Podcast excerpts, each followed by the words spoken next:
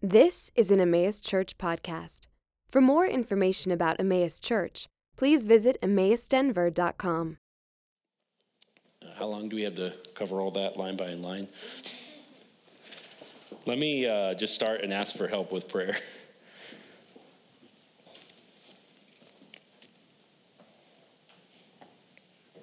God, you are um, you are you are so good to us. You are regularly showering us with your good gifts when we reject you or don't think of you or don't consider you or struggle to believe you. Um, and yet you're so committed to your people. You, um, you bless us when we curse you. Lord, I pray that as we kind of work our way through this passage a little bit, that we would walk away with a renewed sense of just your commitment and your care and your concern for us. Lord, you've sent your servant. We're, we're in Advent season celebrating the first and looking forward to the second coming of our Lord. And um, I think it's just hard, and we want a reminder that you care and that you're present, you're gracious, you're kind, you're good. Um, help us believe that via your spirit and through your word this morning. In your name I pray. Amen.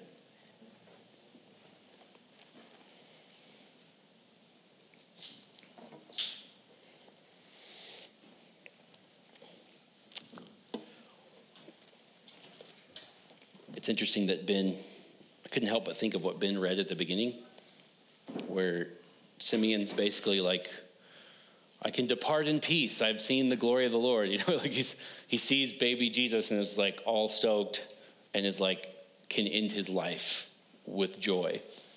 And, you know, even while we're reading along where there's so much, you know, the, the voice of the watchman, they lift up their voice together, they sing for joy, break forth together into singing.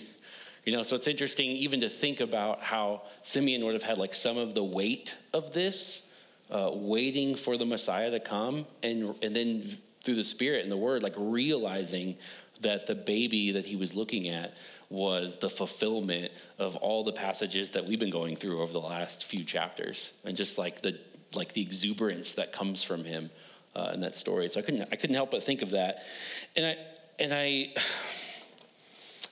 Isaiah is just hard because as we like walk through giant chunks of scripture like this, where there's like historical context, there's there's biblical theological context, there's uh, fulfillment in in in the servant. Uh, it's just hard when we are looking at a, a, a, piece of scripture this way that has so many different angles and and, and layers to it uh, to sort of filter it out enough to be like here is the thing, or, or, here's the thread, or this is what we want to focus on, or this is what we want to learn from this. And, and I think there's, there's a lot of different ways we could approach a big section like this. But, I, but as I like read through it, as I thought about it, um, it's kind of, I think, I think really the impetus here, or the like thing that keeps coming up, and you know, even at the beginning of chapter 51, it's like, listen to me, give attention, uh, lift up your eyes, listen to me, awake. you know, like, like God is kind of like calling our attention regularly in this section. And so I, I think one thing that we can just be thinking about, one thing that we can be considering as we walk through this, this idea, this passage is that it, if you're seeking God, He is for you. If you're seeking God, He is for you. And I hope that we'll unpack this a little bit. Uh, I hope that will, like, the, the truth of that will kind of unfold, maybe, I'll put it that way, uh, as we work through this section.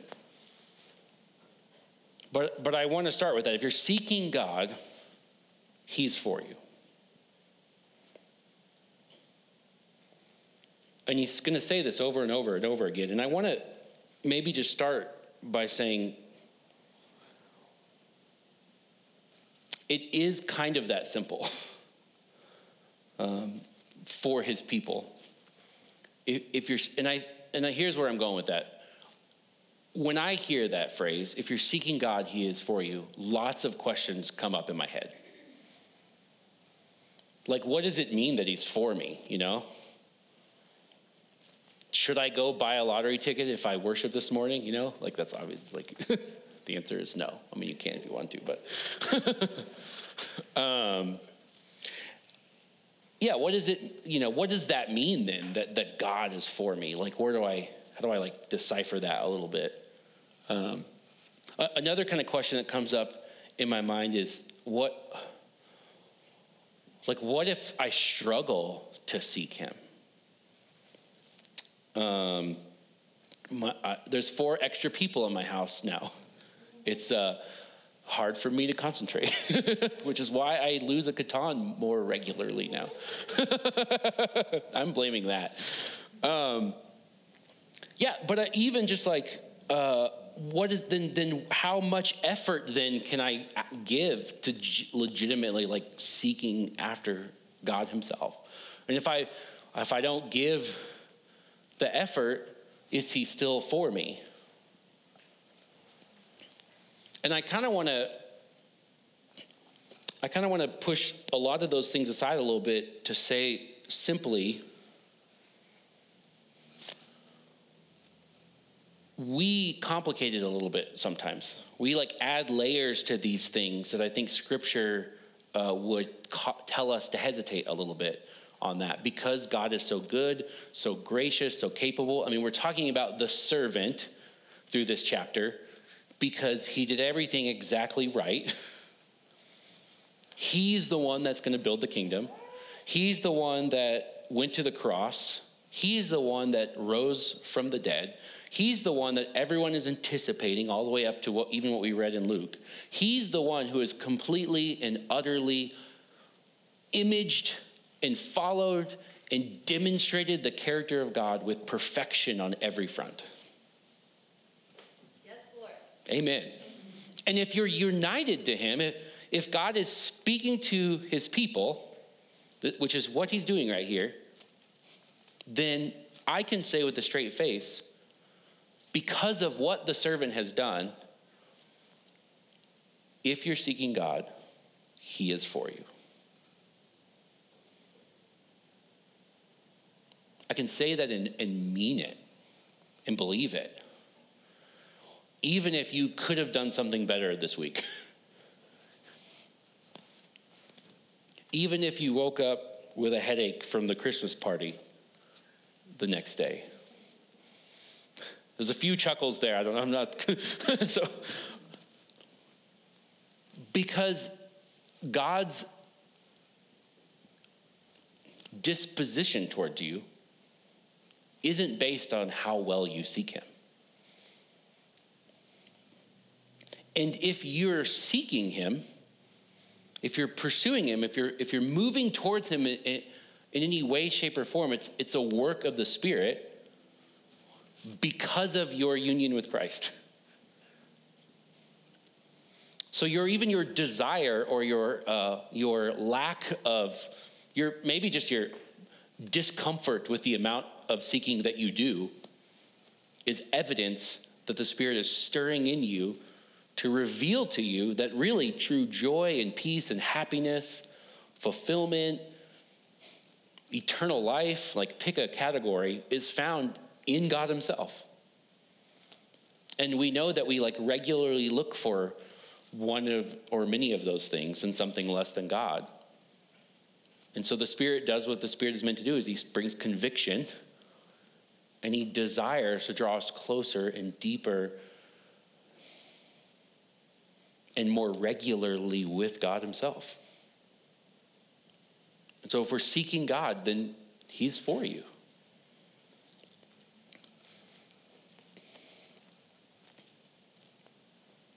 I like how he says this in chapter 51, verse 1, and um, we'll just, we'll be in Isaiah.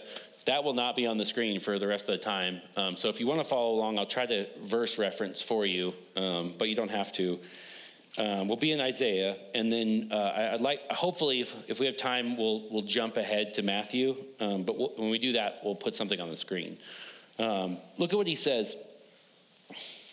Uh, verse 1 Listen to me, you who pursue righteousness, you who seek the Lord. Here, he is starting this segment, this, this prophecy, saying, and, and let me, the parallel between you who seek righteousness and you who seek the Lord, we've talked about this before.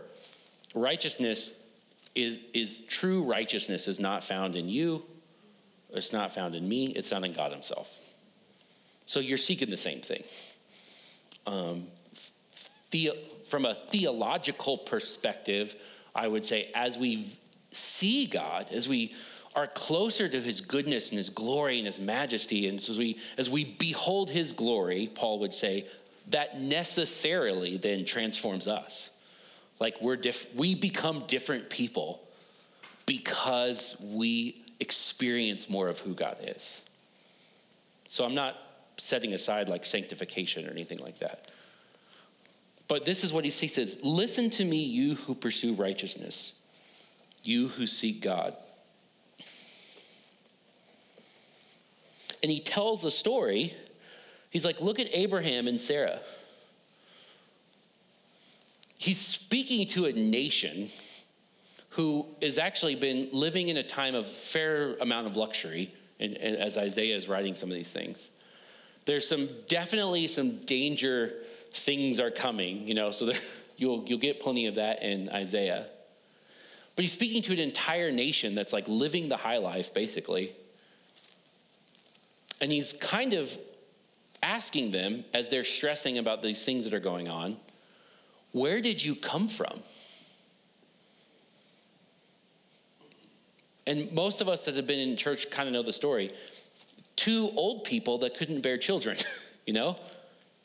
God said, hey, you guys, I'm going to make you a nation.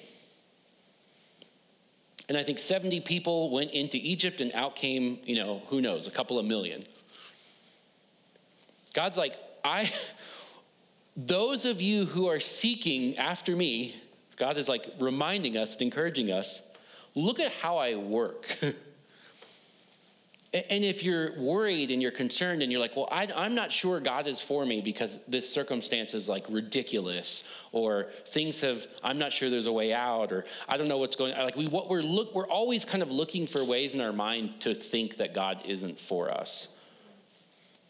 And here is Isaiah the prophet saying, hey, hey, hey, hey, hey, you know, like with my kid, hey, hey, hey, hey. like, you know, he's going to say it like a bunch here look back and see what God has done.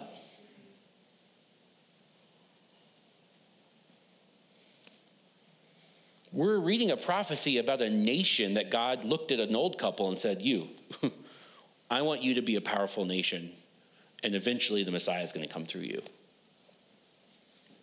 Oh, also, I need you to pack up and leave your house and go somewhere. Where?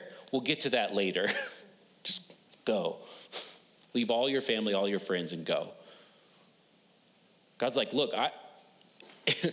Abraham, God stepped in and drew Abraham to him and said, I'm for you, Abraham. And Abraham believed God, and it was counted to him as righteousness. He, he believed what God was saying. He sought the Lord along the way, this crazy journey, and, and here we are with Israel, with an entire nation.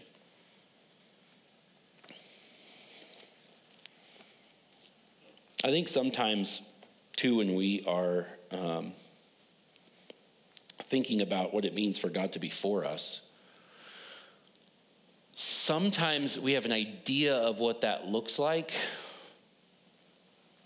And when that falls apart, it then feels like He's not for us. Like we have projected what it means when God says, Hey, I'm for you. Like we've painted that picture a certain way in our, in our lives.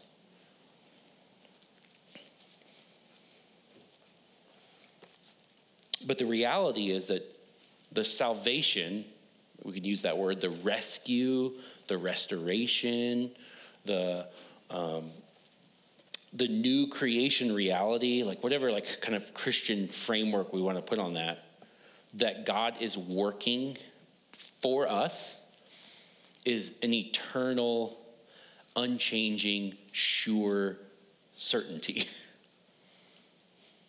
I think even Ben read that this morning in the call to worship. Like, or that was actually in our one of the things we said. like our future is certain. It's sure. And here is Isaiah saying the same thing to his people. Jump ahead.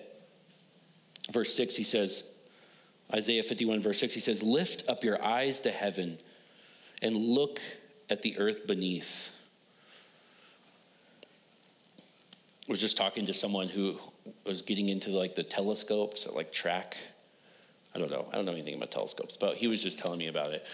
And he said it's really. He, when I asked him, I was like, "What was like the coolest thing you've seen?" And he watched a lunar eclipse. And he said the moon just looks like a, a dime up there, like a like a, a you know like a, a coin or something. Like when you watch it in the telescope, like with your own eyes, and you begin to see the light change, all of a sudden the like shape of the moon becomes like crazy vivid. And, and here is Isaiah saying, hey, let's take a second and consider the earth we stand on and everything that includes. Let's take a second to consider the heavens and man, with the, the technology we have today, like the images in my mind that are just flashing through that even the people reading this didn't have. But if you've ever been outside where there's no light pollution, it's pretty amazing. Let's take a second to consider the grand nature of everything that God has created. And you, look at what he says. Look up to the heavens, look at the earth. Verse 6 For the heavens vanish like smoke and the earth will wear out like a garment. Sounds kind of crazy. But, but, my salvation will be forever.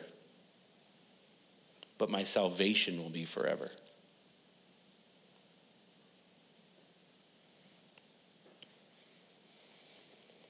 When I say that we should seek God because He's for you, Think about the temporal things, think about the heaven and earth things that we lose or are threatened or cause difficulty that make us then doubt his character.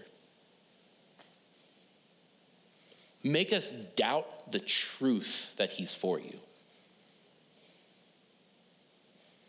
And I think the prophet is looking at the people saying all of these wonderful things about this, what the servant will accomplish. And, and actually, in Peter, it says Isaiah didn't totally understand like what was going on, you know. So he's giving us these prophecies and seeing types like shadows and, and understanding that in some sense, like those who will come after the Messiah will have like a better understanding even of what he's saying. But he's looking at God's people and he's saying, Look at the stars, look at the earth, consider all of the cool and wonderful and good and beautiful things that we enjoy in here. But all of that stuff is going to pass away. And God's rescue, his salvation, his new creation, his plan for you is going to be forever. Forever.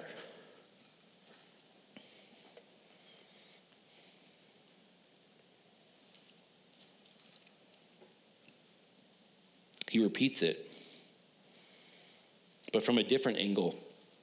I think he's kind of attacking where we, we put weight, like when we, when we doubt God's care for us, uh, we put weight on things in heaven, things on the earth. Like we, we put weight on like things around us.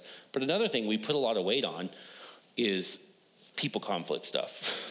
You know, like that's hard. And it's not always like knockout, drag out conflict, you know? Sometimes it's just like disappointment. Sometimes it's just your four year old nagging you for, you know, two hours. You know, like like there like there sometimes it's it's a fear of something weighty and huge. We always tell JJ like, "Hey, I'm out of patience, JJ." Just so you know, Daddy is struggling. but uh, we but so, but sometimes it's you know I mean there.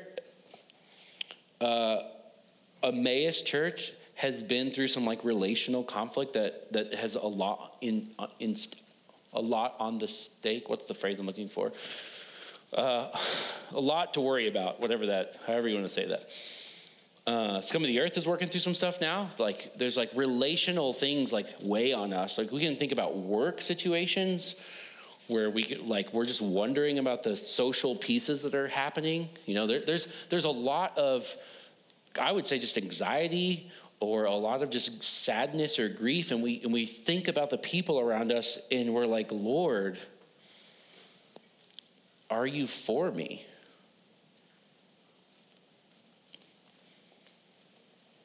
And I think that's what he's trying to encourage. Verse 7 another listen to me. Listen to me, you who know righteousness. You might as well even say, Listen to me, those of you who know me. Like, like I'm your God. I care for you. Are you aware of just who I am? Listen to me, you who know righteousness. The people in whose heart is my law. Like you, you understand like the, my good character. You know what is right or wrong. You, you have a sense of that. Fear not the reproach of man, or be not dismayed at their revilings. You know, reproach is like correction, you know? Like I, you know, I met, I don't like being wrong, and, and I am, and so I have to deal with that. That's life. But telling me that is hard. Like, and I'm not even saying that's not even like a bad thing. But like, how many of us spin about making sure we do the absolute most right thing so we don't have to be in that situation where we did the wrong thing and have to hear that, you know? Like, ugh. Yeah. I don't, I mean, I can't, I'm not speaking from experience or anything. so, Fear not the reproach of man. Be not dismayed at their revilings. That's more negative, you know, just like giving you a hard time. Well, I don't have to worry about reproach or revilings if I just do everything right. Good luck with that. Um, he, but he's saying the same thing. He's trying to help us have a real true sense that if we, if we seek God, He's for us, like forever. It says, Moth will eat them up, and the worm will eat them like wool. What a, what a picture that is, right? Like a corpse in the ground, worm will eat them up. But again, he says the same thing My righteousness will be forever, and my salvation to all generations. And I want to go, uh, I'll say, I mean, I'll try to say this briefly. Like the problem with life is that we are separated from God. And as He restores that relationship and we get to enjoy Him and seek Him, He's telling you that's never going to change. You're, you're connected to Him in and through the servant, the, through the gospel, through what Jesus has done. Says, My righteousness will be forever. The, the character of God that brings you peace and joy, and his affections for you, and his care for you, his consideration for you, his love for you, not going away. Don't worry about other people who will find out you did something wrong. Don't worry about revilings. Don't worry about people hating on you because the Creator looks at you, loves you, is drawing near to you, and is saying, That's not ever going to change. That's never going to change.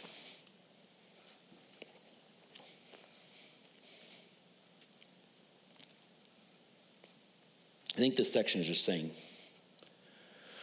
if we seek God, we need to know with certainty He is for you. Now, the, the next section is like, whoa, man, that is really good. I love that reality. The next section is like, okay, okay, okay. Let's have an honest conversation then. Let's be real with like what's going on in life, in the world, in my mind, et cetera, et cetera, et cetera. Because it shifts in the, in the in the narrative, it shifts to someone speaking to God. And that shift happens in verse 9. But I think, you know, and I'll, we'll read this, but I think, I think that this sort of request to God sounds kind of flip, flippant at first, but I think it's coming from a good place, and I'll explain why. Look at what he says. This is the kind of the, this is sort of the, the honest conversation here.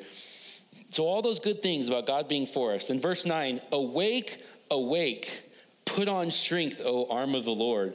Awake as in days of old. It's like, oh, you want to, you're telling me to look back on what you've done? You're telling me that you're for me? You're telling me that, that your salvation is forever?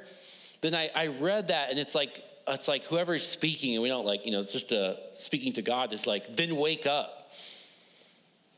And I was like, oh, that took a turn, you know, like as we're maybe not, you know, but I think that there's an honest, I think there was a legitimately like an honest cry that we can have as we seek God. Like we can go to Him and we can see the difficulty, we can see the need for salvation, the need for restoration. I'd say we can see the, the painful consequences of people who are separated from God. We can see the painful consequences of our own separation from God. And I think we can go to Him and plead with Him and say, God, act. Do something.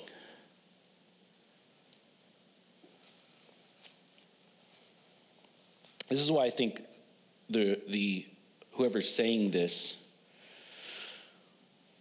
is coming from like a good place because it's it has this like cadence like the Psalms um, through eight, like nine, 10, and eleven, because it he's like there's this cry, there's this cry out to God, but then there's like a, a measure of confidence in what God will do. And that's like a really common thing in the Psalms. Like you're being emotionally honest with the Lord.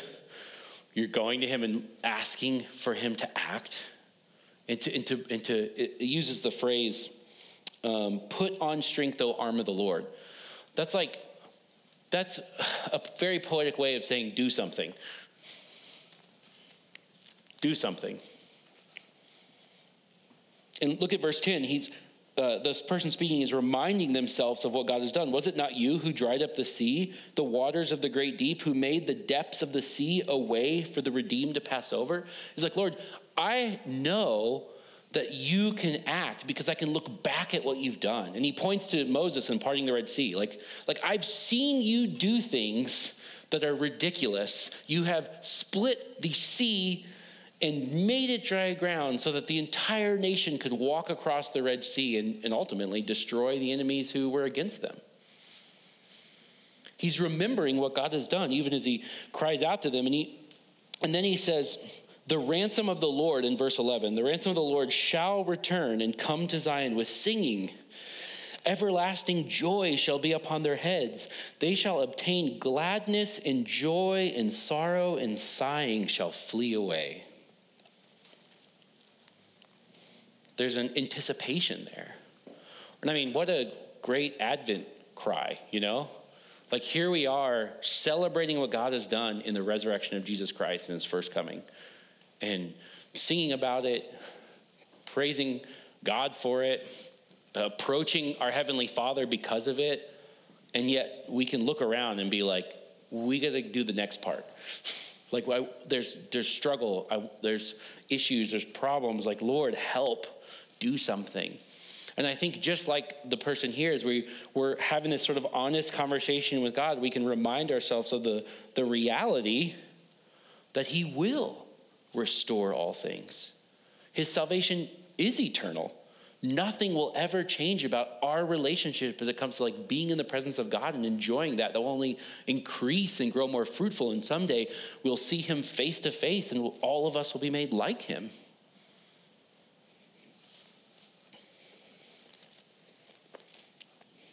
I like I like God's response in verse 12. This is the court of like an honest conversation here. There's a cry to him. He says, I am he who comforts you. Who are you that you are afraid of man who dies?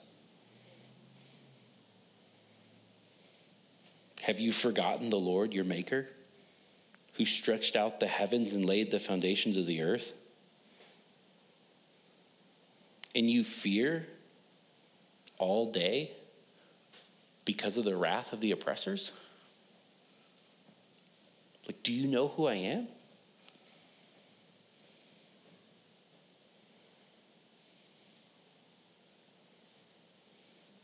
Verse 16, he, he says, I have put my words in your mouth. I think the first thing, I mean, I, we say a lot, this is like a new thing, like we sing things that we don't really like realize what we're singing all the time. like the classic Emmaus history one is the refiner song, you know, like be a fire. You're like, I don't, do I want that? You know, so like God has given us things about his character that we say, but, but maybe aren't actually something that's like deep down believed.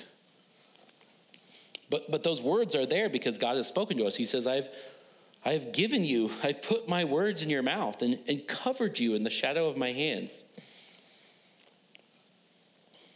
And then here he gives a kind of a reality check, I think, for us.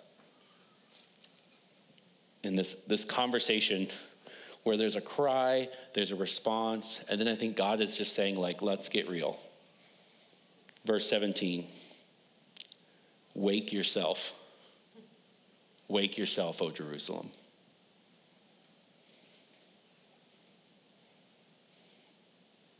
You who have drunk from the hand of the Lord the cup of his wrath. Like, in a, I think what he's going as he kind of works through this section, because the cry is like, Lord, arise, you know, like do something. And he turns it back on us. And I think, I think this whole picture in the next few verses, and then kind of goes through, uh, you know, some more discouraging things. But I think the, I think what he's saying here, this, this whole idea is that the, the even in this historical context, much less like the broader context of the fall of Adam, or or even just the the book of Proverbs and the reality that there are consequences for our sin. God is saying, You're in this place because you've rejected me. You're in this place because you regularly turn away from me. You're in this place because you haven't been seeking me.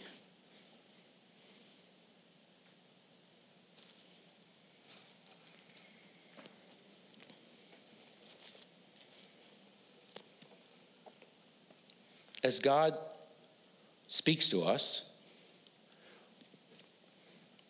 Uh, uh, he kind of said, look, if we're seeking God, he is for us. That's kind of where we're, like the big theme, I would say. We have this honest conversation with God and say, well, then do something.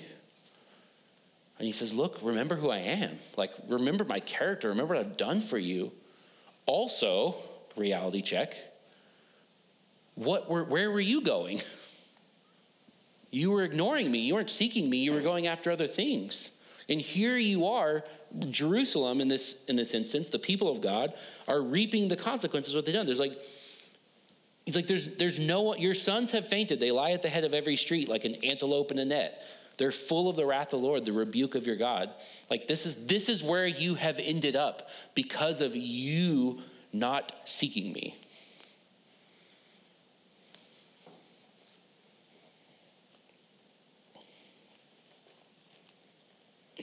And I think that, well, not think, I'll just say, it's very important, I think.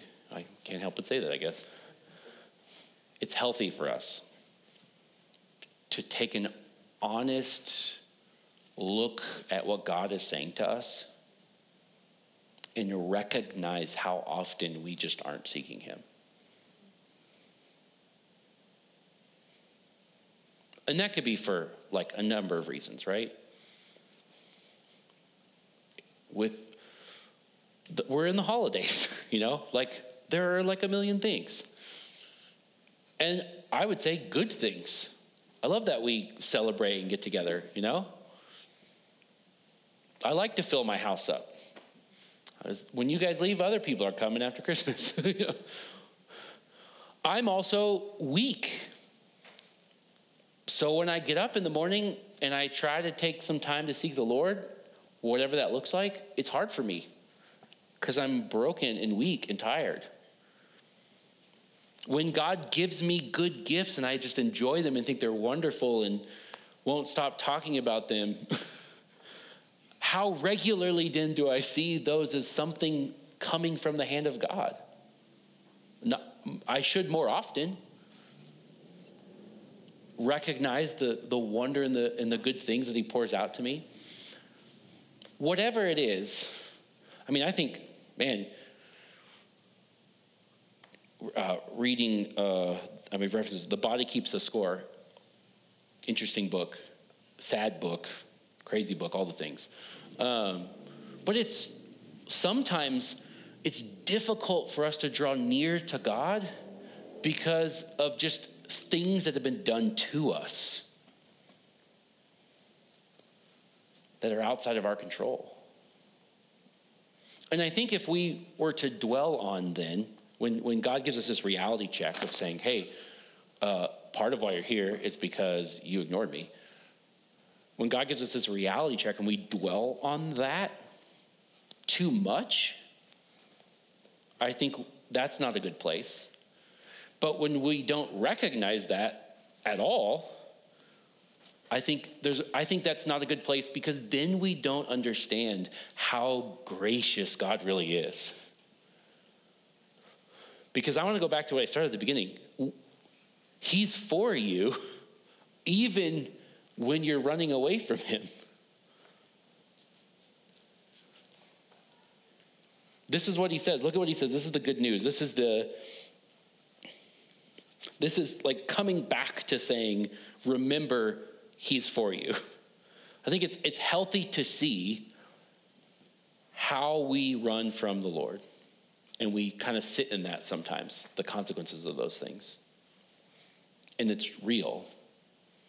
But it isn't changing God's disposition towards you.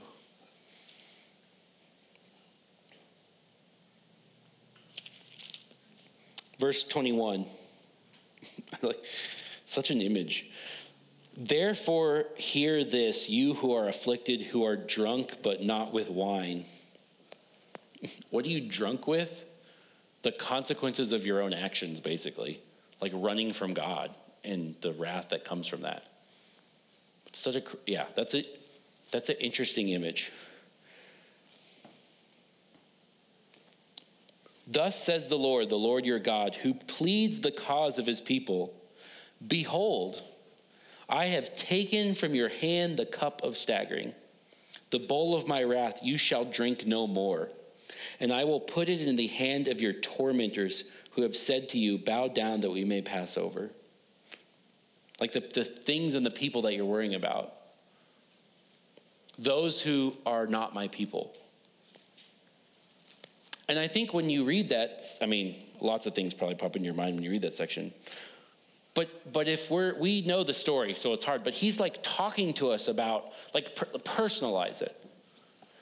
I, I, I have ran from the Lord. I've been in different, these different places. I'm reaping the consequences of the things that I've done. I'm weak. I'm not able. Like, list out the reasons why we don't seek the Lord. And he's like, I know. And I'm actually going to take that away from you, the, the wrath, the consequences. I'm going to take that away from you because I love you and I'm for you, even as you walk away.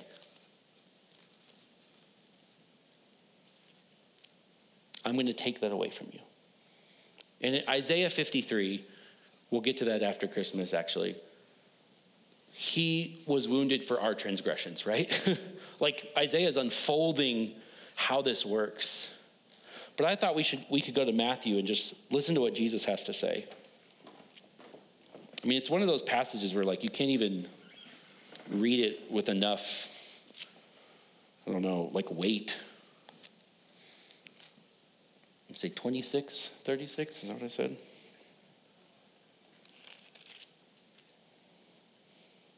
Here's Jesus right before he's taken away. And he's praying to God.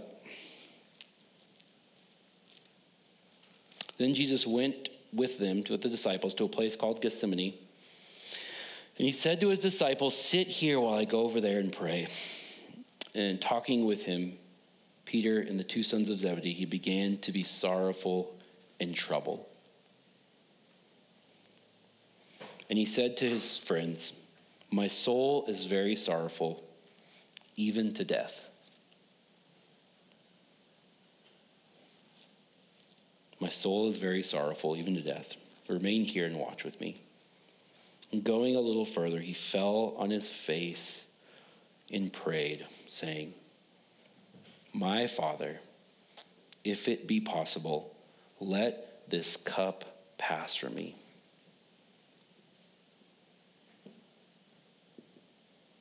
Let this cup pass from me.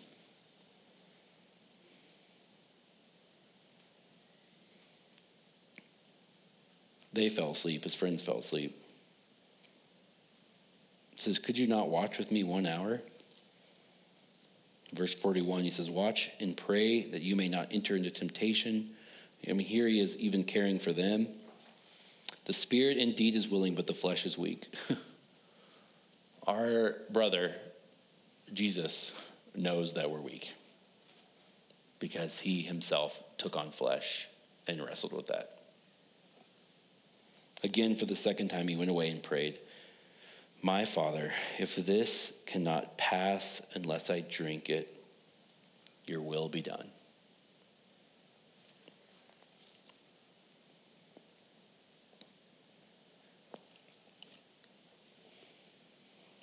This is why I can say with confidence, the Lord is for you.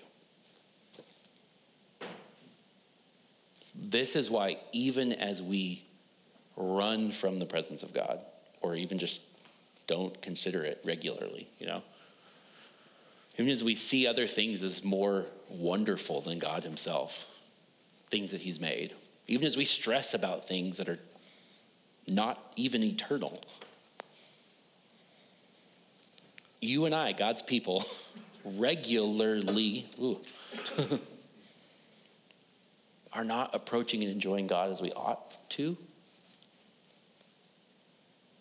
Christ has already drank the cup of his wrath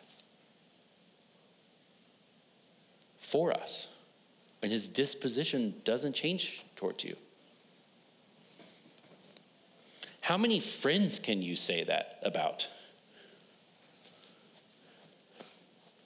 Don't look at your spouse, but can you even say that about them? But I mean, like, we disappoint people that love us in our life and they're so, we're so wired for tit for tat that even with people that we love, we go after that. Don't project that on God.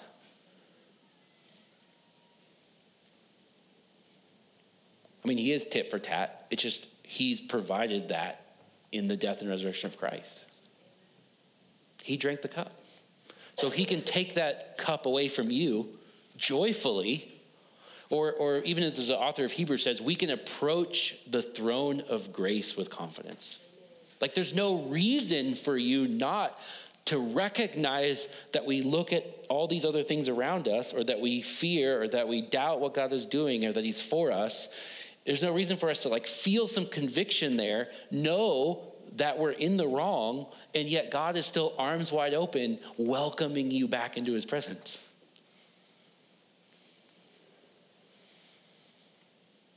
It's his love for you that draws us deeper into who he is.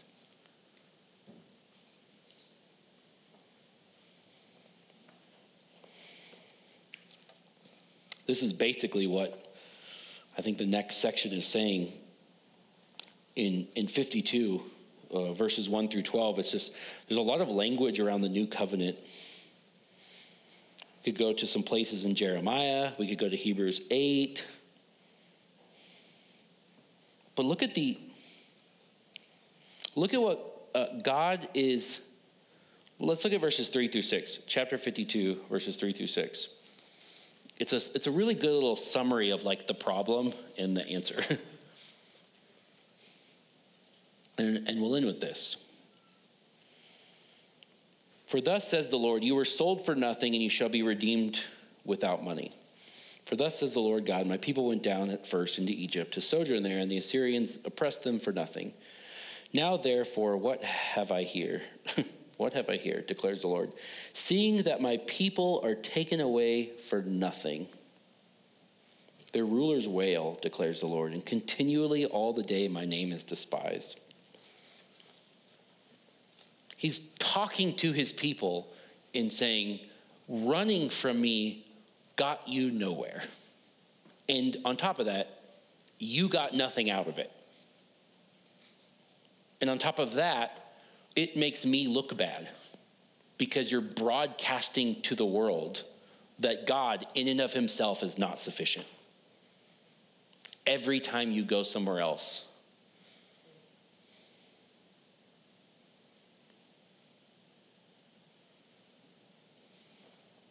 And look at what he says. Therefore, in light of everything I just said, my people shall know my name, my character. Like, what a, that's grace. That's giving you more of his good character when you deserve literally the opposite of that. My people shall know my name. Therefore, in that day they shall know that it is I who speak. Like his answer to our foolishness is so that we would know him more. And not like they're going to do the things and no, no, no, no, no. He's like, this is what I'm going to do. I'm going to be the one to reveal myself. And Hebrews 8 picks up on some of the passages here. It said, This is why the new covenant is better, because from the least to the greatest, everyone who is united to Jesus, everyone who is God's people, will know who I am. God is determined to draw his people into his glorious presence.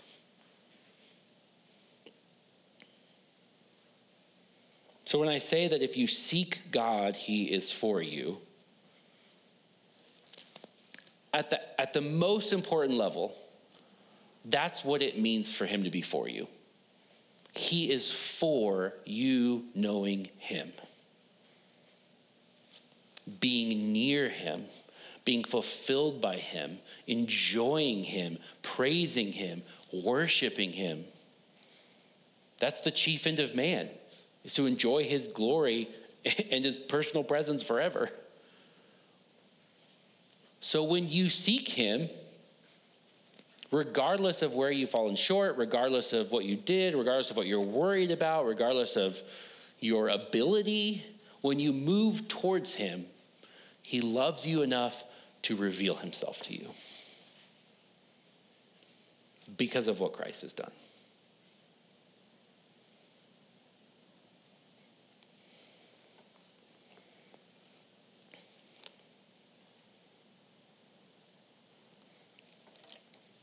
This is.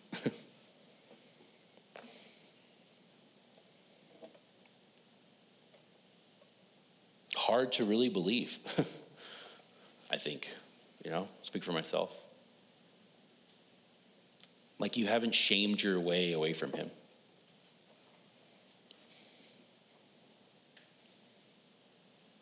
Hebrews says, Today is the day of salvation. I think Isaiah is saying, Christian, God is for you. You seek him because of the servant, not because of you, he will graciously reveal himself to you. And you can rest in that because that's forever. This is not forever. That's not forever. But his commitment to you is forever. Let's pray and thank him for that.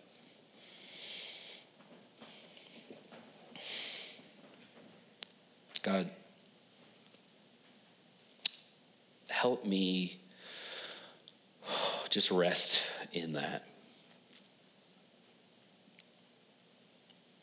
Lord, I, um, I'm very thankful that I have not, I can't remove myself from your commitment to me. I know that you are, ah, Jesus says that he will raise up every last one that the Father has given him, and, and he won't lose a single one. Lord, I pray that you would give me peace as I trust you with your people. And I pray that at the end of the day, Lord, that it would just draw me nearer to you as I'm able. I'm thankful even that your spirit intercedes on our behalf. And if we don't know how to pray, he's there drawing us into your presence, Lord. I pray that you would just encourage us this season as we deal with the craziness a little bit to enjoy the moments we have to draw near to you without guilt. Knowing that any way, shape, or form, Lord, that if, if we seek you, you are for us. I thank you for that. In your name I pray. Amen.